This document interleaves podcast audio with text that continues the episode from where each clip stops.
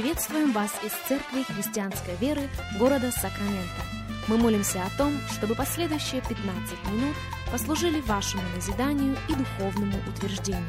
Присоединяйтесь к нашему эфиру, как пастор Сергей Головей предлагает вашему вниманию передачу «Настоящая истина». Здравствуйте, уважаемые радиослушатели! Сергей Головей у микрофона. Мы приходим к вам из Церкви Христианской Веры со словами благодарности и признательности каждому из вас за то, что вы становитесь частью нашего вещания сегодня. Для нас действительно большая честь с вами встретиться и провести вместе с вами последующих несколько минут, как сегодня мы начинаем новую серию радиопрограмм. Я назвал ее «Никогда» никогда не оглядывайся назад. Наш базовый текст – это книга «Исход», 14 глава, и мы прочитаем достаточно содержательный отрывок, начиная с первого стиха. Книга «Исход» 14.1. «И сказал Господь Моисею, говоря, «Скажи сынам Израилевым, чтобы они обратились и расположились станом пред Пигахерофом, между Мигдолом и между морем пред Ваал-Цефоном, напротив его поставьте стан у моря. И скажет фараон о сынах Израилевых, они заблудились в земле сей, заперла их пустыня. А я ожесточу сердце фараона, и он погонится за ними, и покажу славу мою на фараоне и на всем войске его. И познают египтяне, что я Господь. И сделали так. И возвещено было царю египетскому, что народ бежал, и обратилось сердце фараона и рабов его против народа сего. И они сказали, что это мы сделали? Зачем отпустили израильтян, чтобы они не работали нам? Фараон запряг колесницу свою, и народ свой взял с собою. И взял шестьсот колесниц отборных, и все колесницы египетские, и начальников над всеми ими. И ожесточил Господь сердце фараона, царя египетского, и он погнался за сынами Израилевыми. Сыны же Израилевы шли под рукою высокою. И погнались за ними египтяне, и все кони с колесницами фараона, и всадники, и все войско его. И настигли их расположившимися у моря при Пигахерофе, пред Ваал-Цефоном. Фараон приблизился, а сыны Израилевы оглянулись. Еще раз 10 стих 14 главы книги Исход.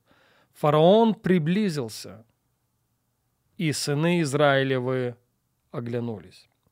Кстати, есть смысл прочитать еще несколько стихов. Слово говорит, «И вот египтяне идут за ними, и весьма устрашились, и возопили сыны Израилевых Господу. И сказали Моисею, разве нет гробов в Египте? Что ты привел нас умирать в пустыню? Что это ты сделал с нами, выведя нас из Египта?» Не это ли самое говорили мы тебе в Египте, сказав, оставь нас, пусть мы работаем египтянам? Ибо лучше быть нам в рабстве у египтян, нежели умереть в пустыне. Но Моисей сказал народу, не бойтесь, стойте и увидите спасение Господне, которое Он соделает вам ныне. Ибо египтян, которых видите вы ныне, более не увидите вовеки. Господь будет поборать за вас, а вы будьте спокойны. Достаточно, как я сказал, содержательный отрывок из 14 главы книги «Исход», повествование о сынах Израилевых, уже покинувших Египет, уже покинувших рабство. Это, кстати, имело место в предыдущей 13 главе. И всего лишь одной главы было достаточно, чтобы сердце наполнилось сожалением. Сожалением о рабстве – сожалением о проклятии. Всего лишь одной главы было достаточно, чтобы возроптать на Моисея и упрекнуть его. Не это ли самое говорили мы тебе, находясь еще в Египте? Не выводи нас отсюда.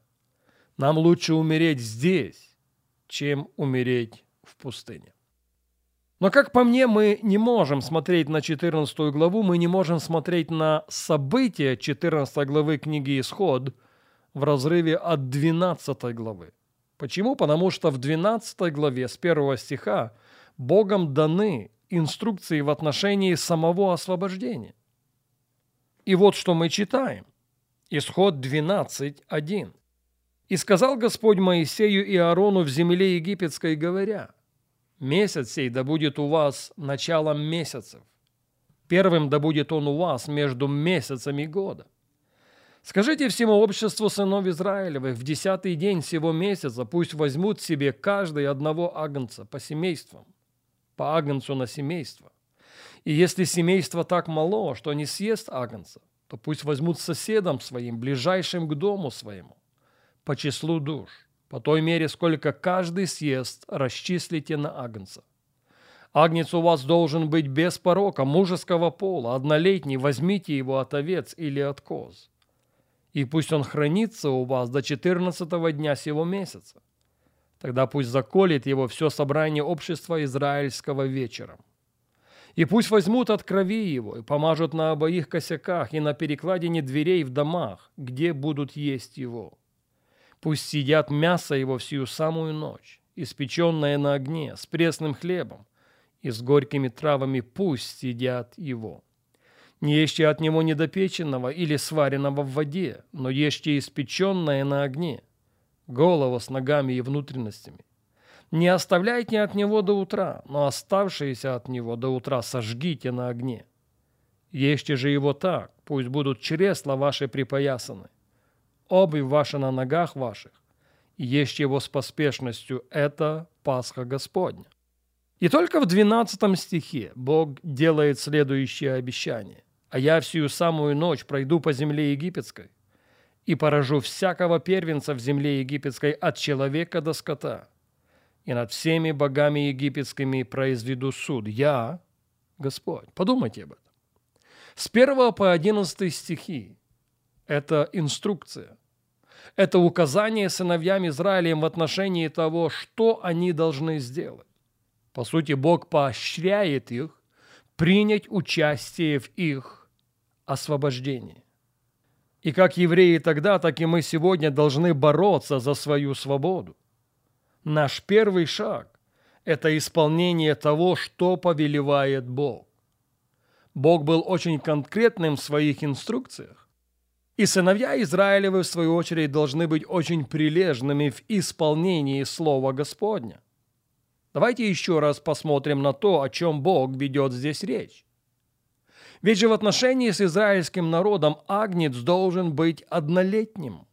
Агнец должен был быть беспорочным и его надо было взять в десятый день первого месяца.